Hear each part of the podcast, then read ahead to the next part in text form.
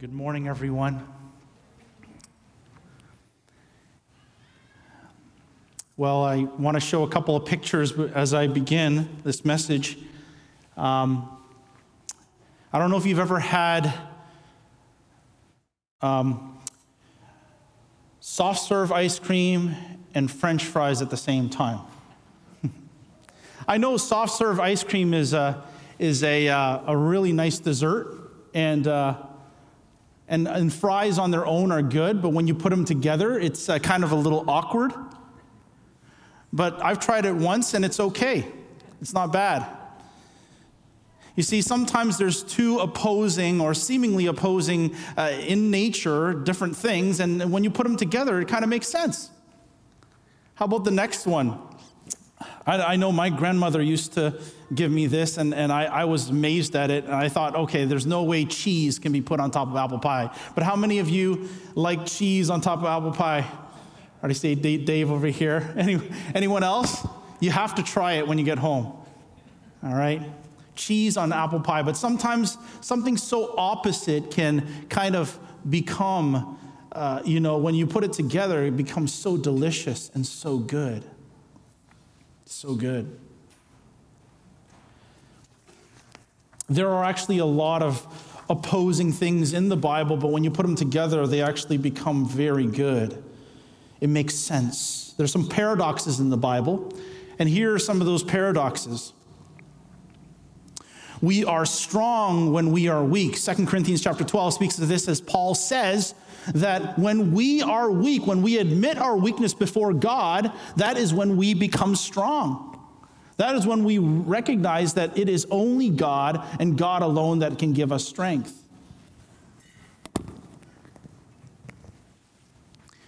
What about this? We find rest under a yoke, under a yoke. Matthew eleven, verse twenty-eight speaks of how, "Come all you who are weary and heavy laden, and I will give you rest. Take my yoke upon you." Jesus invites us to take his yoke, because his yoke is easy and his burden is light. And the things that we learn from Jesus is the things of grace and mercy. And that's why we can find rest. How about this? We are made great by becoming servants.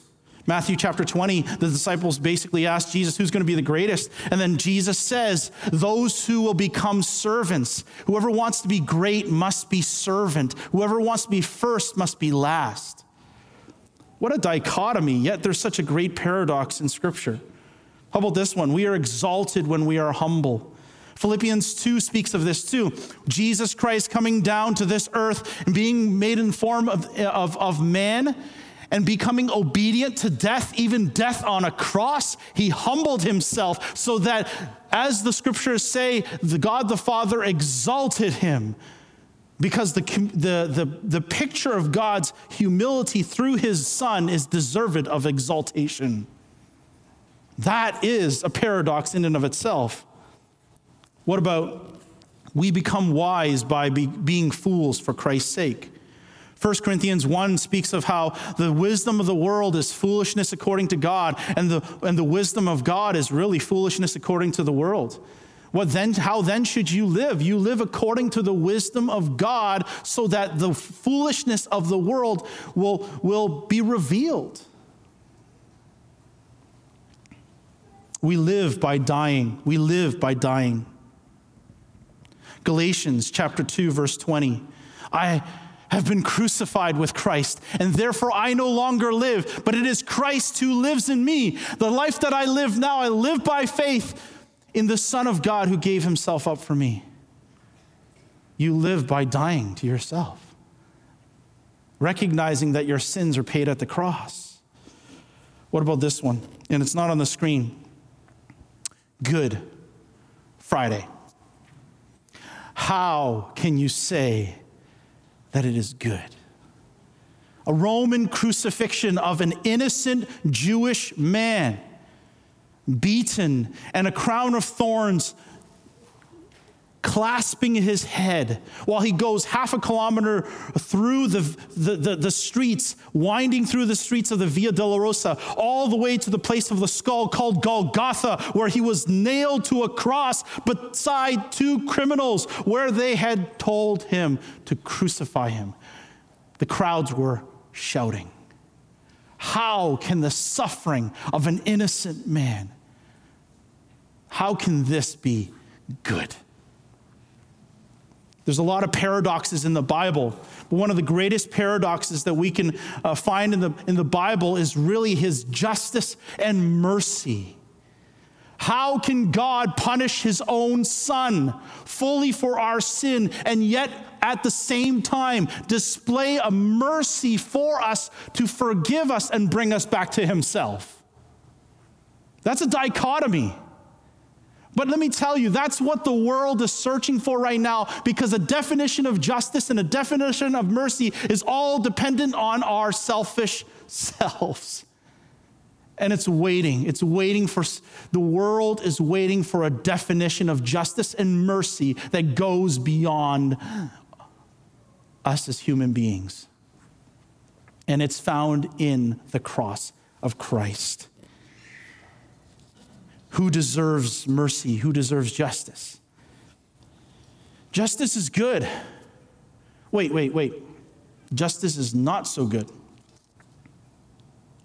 Well, justice is good only when it doesn't have to do with my mistakes or wrongdoing. Justice is good only uh, when it is served to those who deserve punishment for their wrongdoing. But justice is bad when I've done wrong and I still feel like I deserve mercy. Justice is good when someone has wronged me and they get punished for it. Justice is not so good when I feel I don't deserve the punishment I get for the things I do wrong. How can we have such differing views of justice? We live in a world right now where it's impossible to know what is right and wrong. How about mercy? People feel mercy is, is good when, when I am the one that needs it, of course. But people feel that mercy is not so good when mercy is given to others who don't deserve it.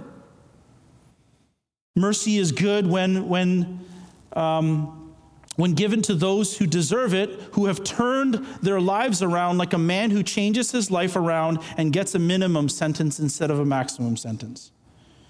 But mercy is considered not so good when those who are lost, pitiful, evil, and wretched and perverted walk away without being punished for what they deserve.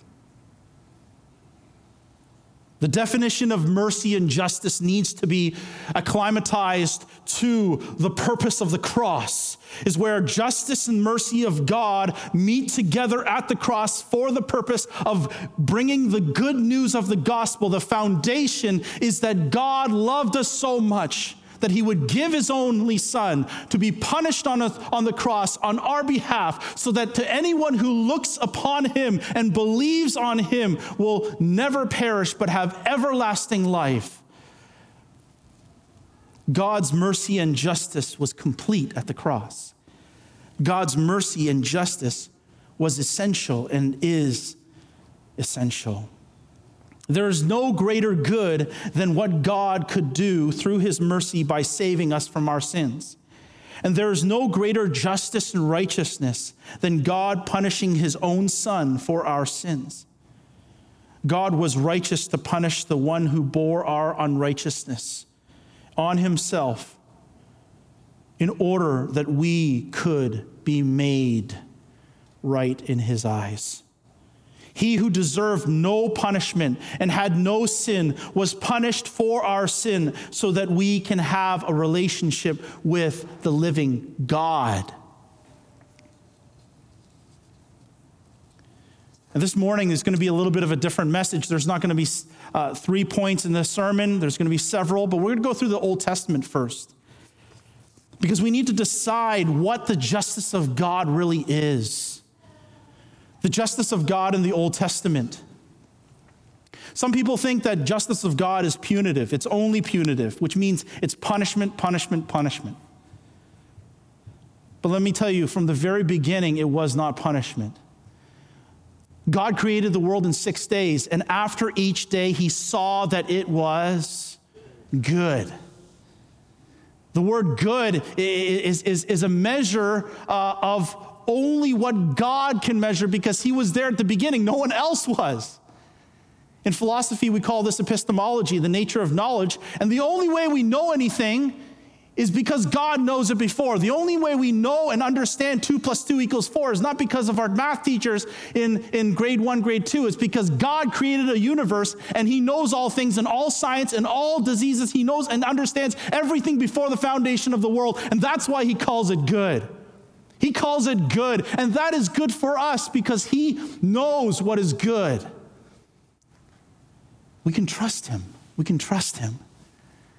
And then on the sixth day, after he created Adam and Eve, he said it, it was very good. You know, God did not say, oh, you know, I think I got to do this again. Um, it wasn't too, you know, I think I could improve. No, God made it and it was good.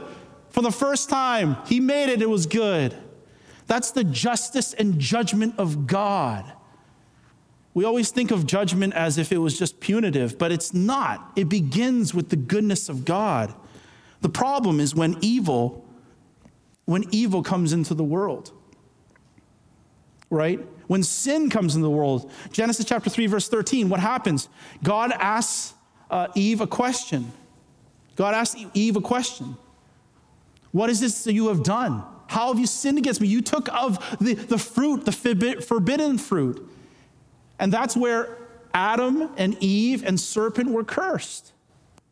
There is a result. And then after the curse resulted in that they were banned from the garden of this garden of perfect goodness, they were banned from it. And then they later on perished. They died.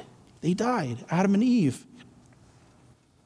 There is judgment. You see, God not only establishes what is good, but then he has an establishment for what is good, and then he righteously judges that which is evil. Can we trust in the goodness of God in his judgment instead of worry and fear what he might do to us? God is perfect. Let's admit it. He's perfect. He's holy. He is righteous.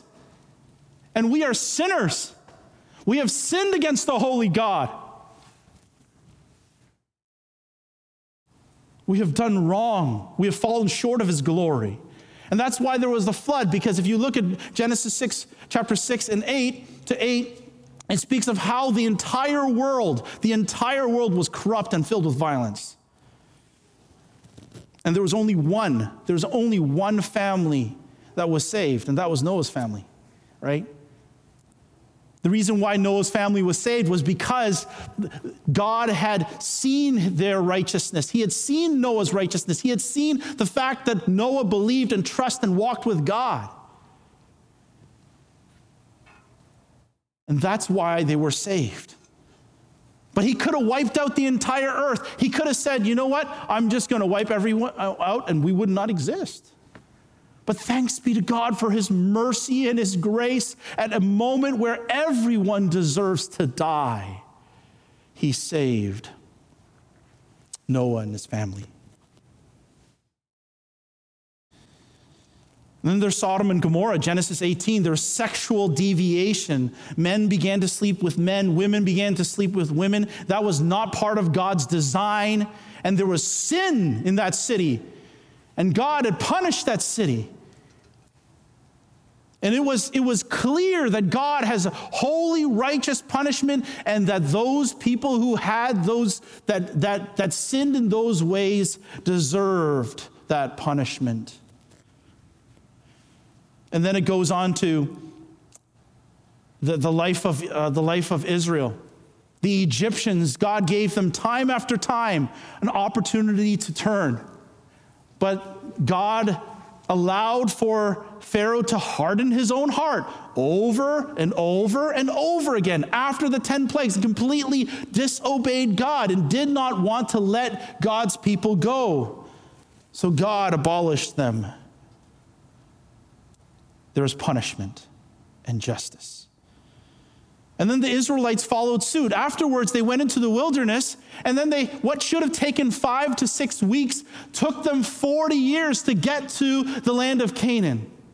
Even when they were at Kadesh Barnea, even at the entrance place to Canaan, they had, in, in Numbers chapter thirteen, it speaks of this, whereby the people, the, the spies go in, and after forty days, they come back out and they say, we're like grasshoppers compared to these guys. Uh-uh, uh-uh, we ain't going in there. But this is a place filled with milk, flowing with milk and honey. Why are you not going? Why are you not trusting God? So God tells Moses and Aaron, you got to tell these people, this is what's going to happen. I'm going to punish my people. I'm going to tell them that every single day that they were in the promised land, doubting my goodness and promises, I'm going to provide one year of wandering in this wilderness. And that's why it's forty years in the wilderness. The wandering was a way in which God punished his people.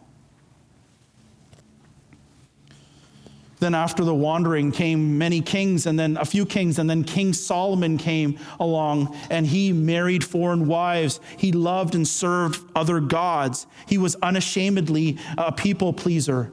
He led the people to, to basically be disunited.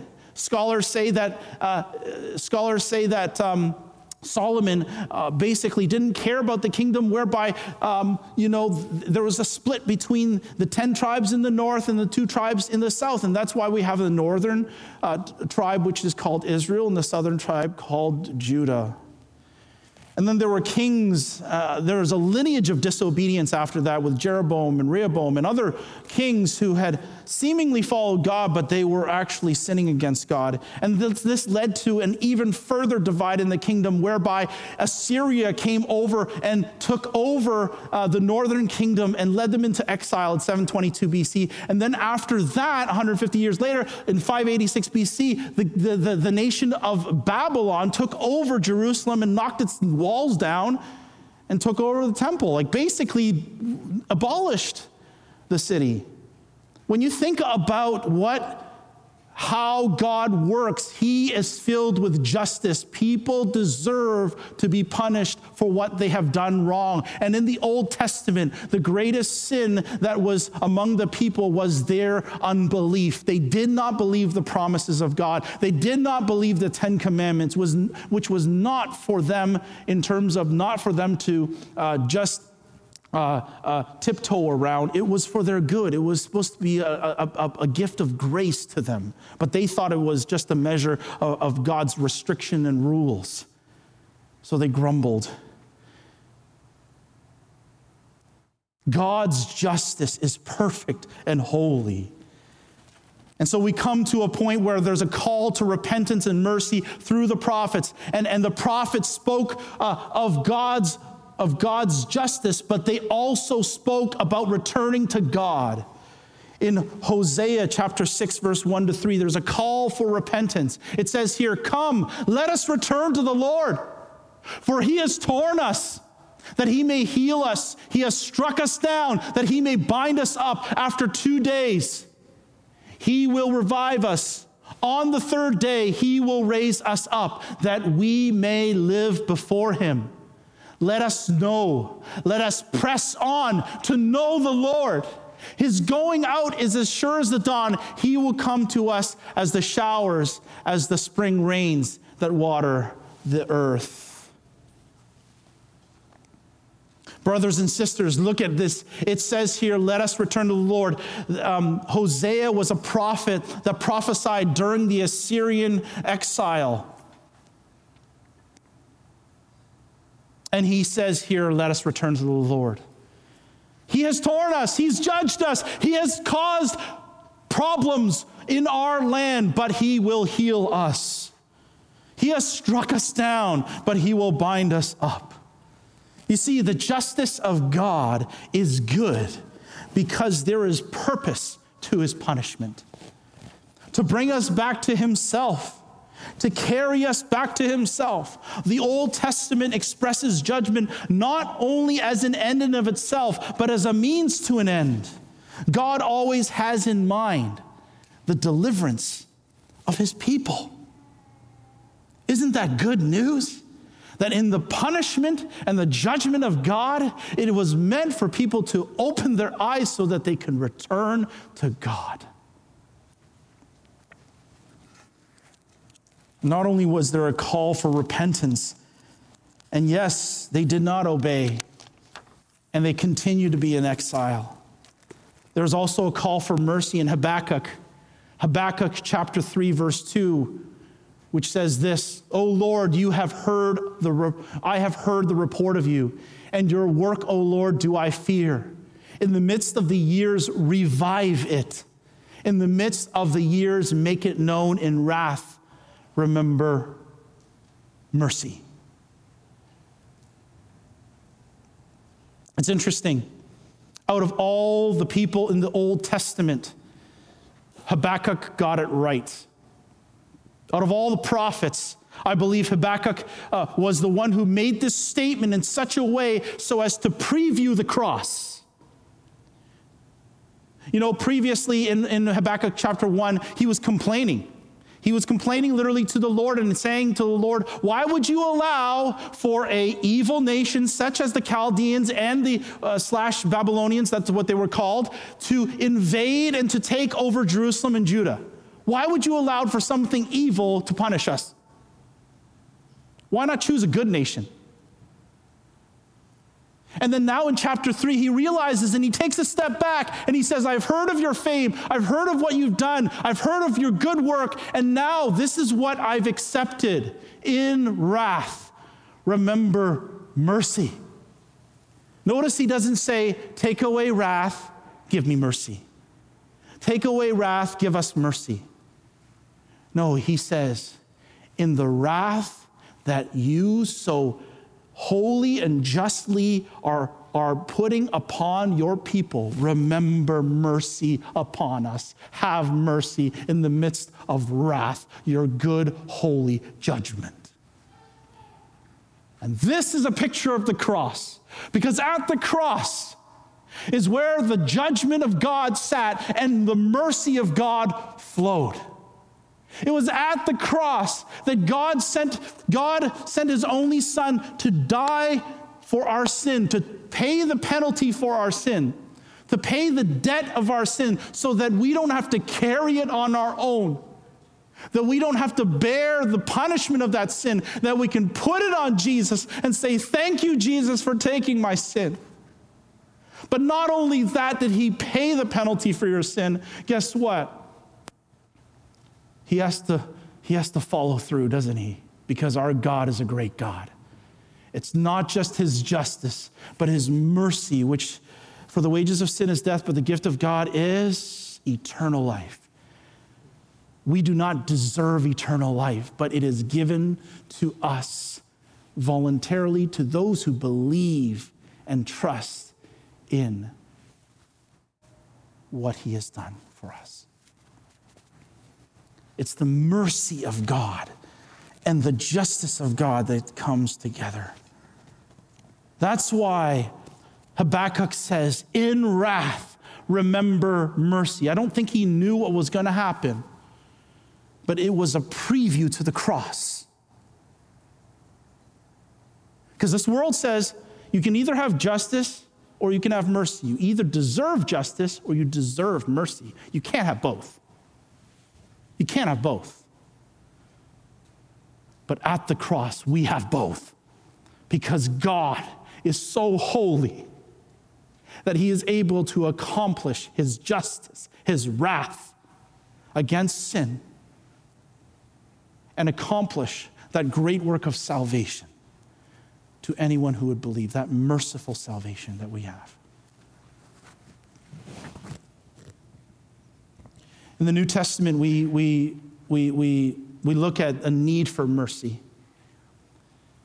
and it's and it's interesting. Uh, I've, I've I'm kind of studying this. I I came across this many times, as many of you probably have read the book of Matthew through our reading plan.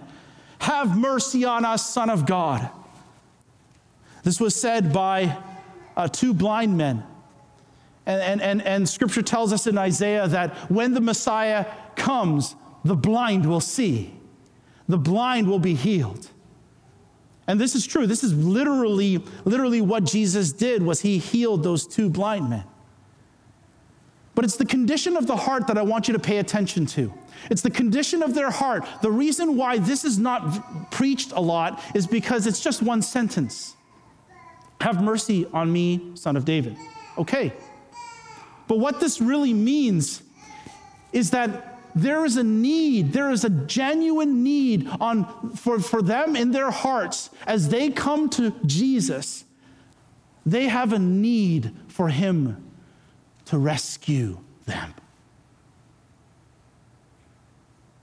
They're saying, have compassion on me, Jesus. When the world doesn't have compassion, no, people pass me by. Have compassion on me. Oh, that means so much more when you think about what Jesus did on the cross. But at that moment, Jesus tells, asks them, do you believe? And they said, yes, I believe. And then Jesus heals them. Have compassion. This is a call of a true believer. And that's why it's so important for us to know this in our hearts when we come to Christ. Have mercy on me. Have compassion upon me. I need you, O Lord. I need you. R C Sproul said this. He said, if you think you deserve mercy, you aren't getting mercy right. Because no one deserves mercy. God didn't have to send his own son. It was his choice. And yes, we can look through scripture and we can look through the theology of God's mercy and say, yes, I deserve God's mercy because that's who he is. No. No. We do not deserve God's mercy. We deserve his wrath. We deserve his judgment. We don't deserve his love. We don't deserve the cross. We don't. Every single one of us. But yet in his great mercy, he gives us what we don't deserve when we need it the most.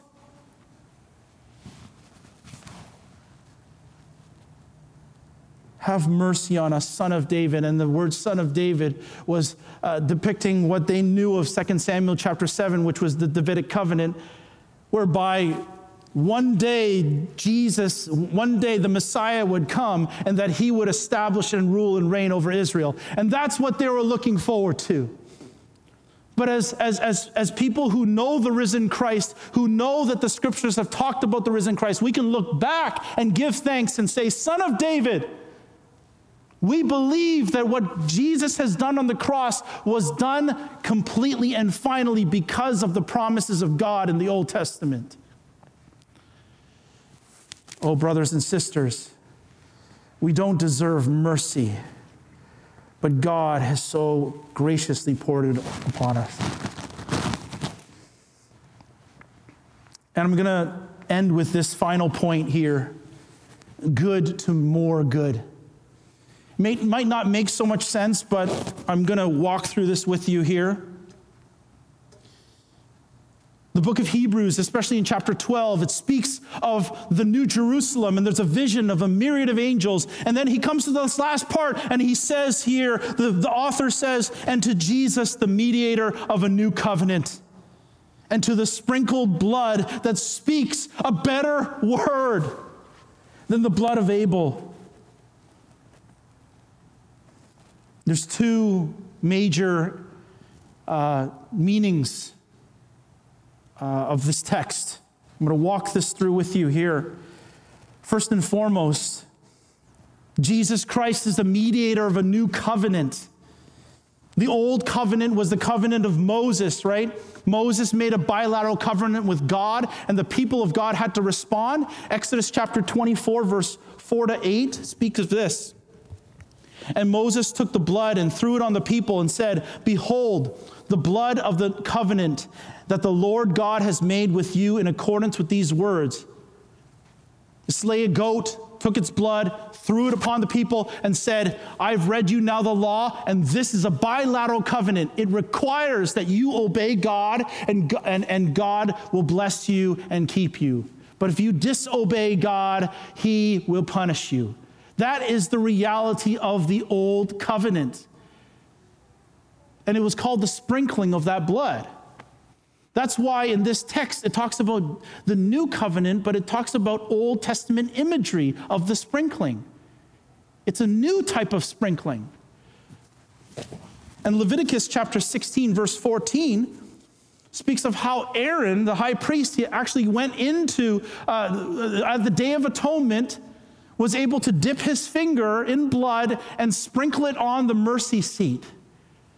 The sprinkling of blood represented cleansing, represented a covenant cleansing. And here in this text, it specifically says that Jesus is the new mediator. He is the mediator of a new covenant between us and God. And, and to the sprinkled blood, that sprinkled blood speaks. Now, this is personification. There's no such thing as blood speaking. But in the Bible, it uses personif- personification is used specifically so that we can understand the, the enormity of what's happening. Speaks a better word than the blood of Abel. If you turn with me, it's not on the screen, Genesis chapter four, verse four. Genesis four, verse four says this. And Abel also brought the firstborn of his flock and their fat and of their fat portions. And the Lord had regard for Abel and his offering. Wow, Abel was a good man.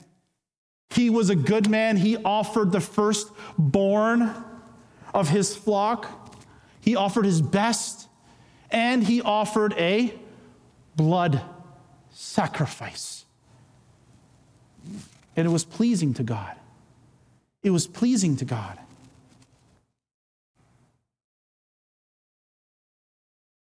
And Hebrews chapter eleven, verse four states this. Hebrews chapter eleven, verse four says this.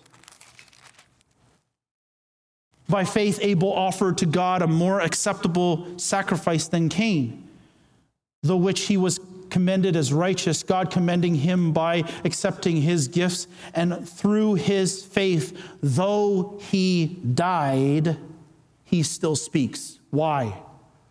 Why does Abel still speak? It's because it's the fact that he offered what God wanted to off, wanted him to offer. He offered a good sacrifice. So therefore, it is good. By definition, the sacrifice was good. But there is no such thing as the sacrifice of animals that will, that will take away the sin of the world. There's no such thing that we can sacrifice an animal and f- receive forgiveness through that animal, because the blood of animals cannot forgive sin. The Old Testament has all these sacrifices specifically for the Israelites so that they could point people to the cross.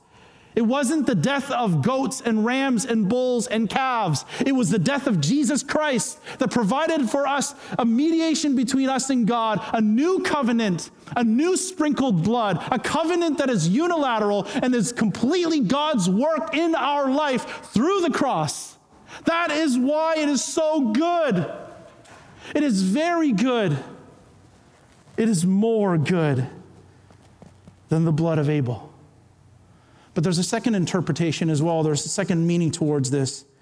Turn with me to Genesis chapter four, verse ten. Genesis chapter four, verse ten.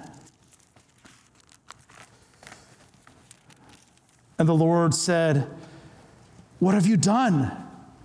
The voice of your brother's blood is crying to me from the ground. And now you are cursed from the ground, which has opened its mouth to receive your brother's blood from your hand." Cain killed Abel. The murder of Abel cried out. The blood of Abel cried out justice, vengeance, and that was right, and it was good. Because God is just and he is holy. But then we have another murder. The murder of Jesus Christ. with which his blood cries out. Mercy, forgiveness. You don't have to work for your salvation. It's a free gift. Mercy is what we need. Jesus provides us that mercy. That's why it says here, that's why it tells us that the sprinkled blood speaks a better word than the blood of Abel. That is why we call Good Friday good. It's because God has provided everything that we need in Christ Jesus. The punishment of God is good, for the punishment of sin is needed and necessary to, to satisfy a holy God. And then the pouring out of his forgiveness and his mercy to people who don't deserve it, to reconcile them to himself in eternity. That is very good. That is even better. That is why the justice and the mercy of God comes together at the cross. At the cross, we have forgiveness.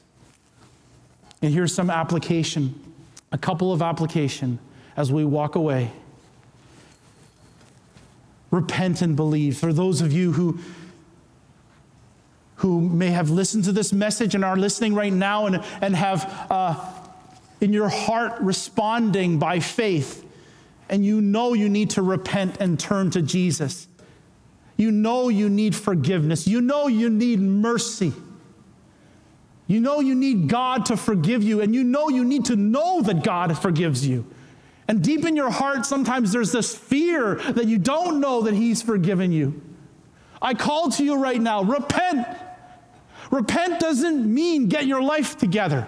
Repent doesn't mean I'm going to do everything right and then I'll be I'll be I'll be good in God's sight. Repent just means turn. Turn from your selfishness, turn from your ways, turn from your sin, turn from your idolatry, turn from your self-pity, turn from your entitlement, turn from all the things that you consume as your own, and turn from that sin and turn to God through Jesus Christ. Believe in his name. The Bible tells us that if we confess that Jesus Christ is Lord, we will be saved. You will be saved. Anyone listening this morning, I beg of you, repent, turn. Today is the day of salvation. Don't wait another day. Don't wait another day during this pandemic, thinking you have so many more days ahead. God can save you right now. He can give you new life. He can grant you eternal life. Something you don't deserve, but he freely gives because he loves you. He loves you.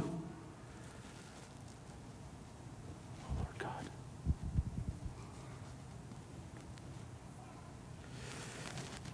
And then secondly, confess and forgive. I don't know about you, but... Uh, This pandemic, the past year, year and a half, I don't even know if it's been a year a bit, year and a bit, has been really, really tough. It's been tough on a lot of people. There's been a lot of suffering, a lot of hardships, a lot of difficulties, a lot of anger, a lot of unresolved issues in the home.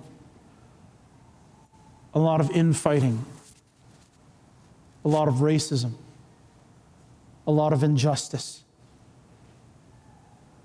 But the Church of Jesus Christ, we are called to live out the gospel. We are called to not only observe the cross, we are called to live out the forgiveness of the cross. We are called to the transparency, as the same transparency as Jesus Christ had hanging on that tree, so that we can confess our sin to one another. The world says hide. The world says don't confess because, because we don't know whether or not that person is going to forgive.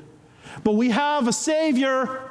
We have a Savior who loved us so much that if anyone would believe in him, he would welcome him, welcome them into his arms. We have an opportunity to confess and forgive. Confess our sins to one another. The Bible says in James chapter five, verse sixteen, as well as First John chapter one, verse nine to ten, the two instances in the New Testament where it talks about confession. Confess your sins to one another so that you may be healed. So that you may have a restored relationship with one another and before God. We need to have a, we need as a church, and for anyone listening, and if you're a believer today, we need to have a, um, a routine, a good spiritual routine of, of confession. Just like you get up in the morning, you brush your teeth, You, you, you, you take a shower every day. Whatever you do every single day is because of routine. It's for your own good. What is for your own good? Confess your sins to one another. If you have something against your family member right now or uh, against uh, someone else, or maybe on uh, on social media where uh, th- there's just so much miscommunication and misunderstanding, if, if you in your heart has have, have before God have said something wrong, done something wrong, confess it. First and foremost to God, and then confess it to your brother and sister. Don't wait another day. And forgive. Forgive as the Lord has forgiven you. Ephesians chapter four. Be kind to one another, tender-hearted, forgiving each other as Christ forgave you. Brothers and sisters, we cannot forget the power of the justice and mercy of God. Personally in our lives, as we can confess and forgive one another. I'm not going to stand here and say, as a church, we're better. No, we're not. In fact, sometimes we're worse. We sin against one another. That's a reality. But the question is, what are you going to do about that? Are you going to let that fester? Are you going to let bitterness, resentment? Are you going to let that harbor in your heart? Or are you going to deal with it swiftly? Are you going to say, Lord God, I need to, to confess this sin. Lord God, I need to ask for forgiveness. Are you going to say, Lord God, I need to forgive my brother and sister in Christ. And I truly want to because of what you've done.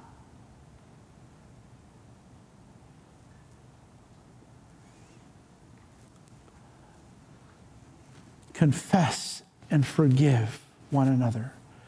I think this is the, the best thing I can say to you regarding application. We can walk out these doors, and we all know it's been a very challenging year. We've sinned against each other. We've sinned against people around us. Let's get right with God. Know that at the cross, he's, he's accomplished everything on our behalf.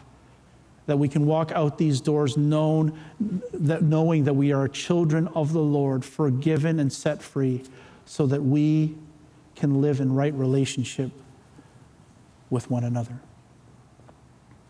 Let me pray. Heavenly Father, I just thank you so much for your word, which teaches us of your justice and mercy, which shows us the answer and the solid foundation of the gospel. How undeserving we are of your love and mercy, and that you, but you poured it out upon us through the shedding of the blood of Jesus on the cross. Oh, how you love us, and how you continue to love us. Lord, may we share this with the world that doesn't understand love at this time. May we share the love of Jesus Christ.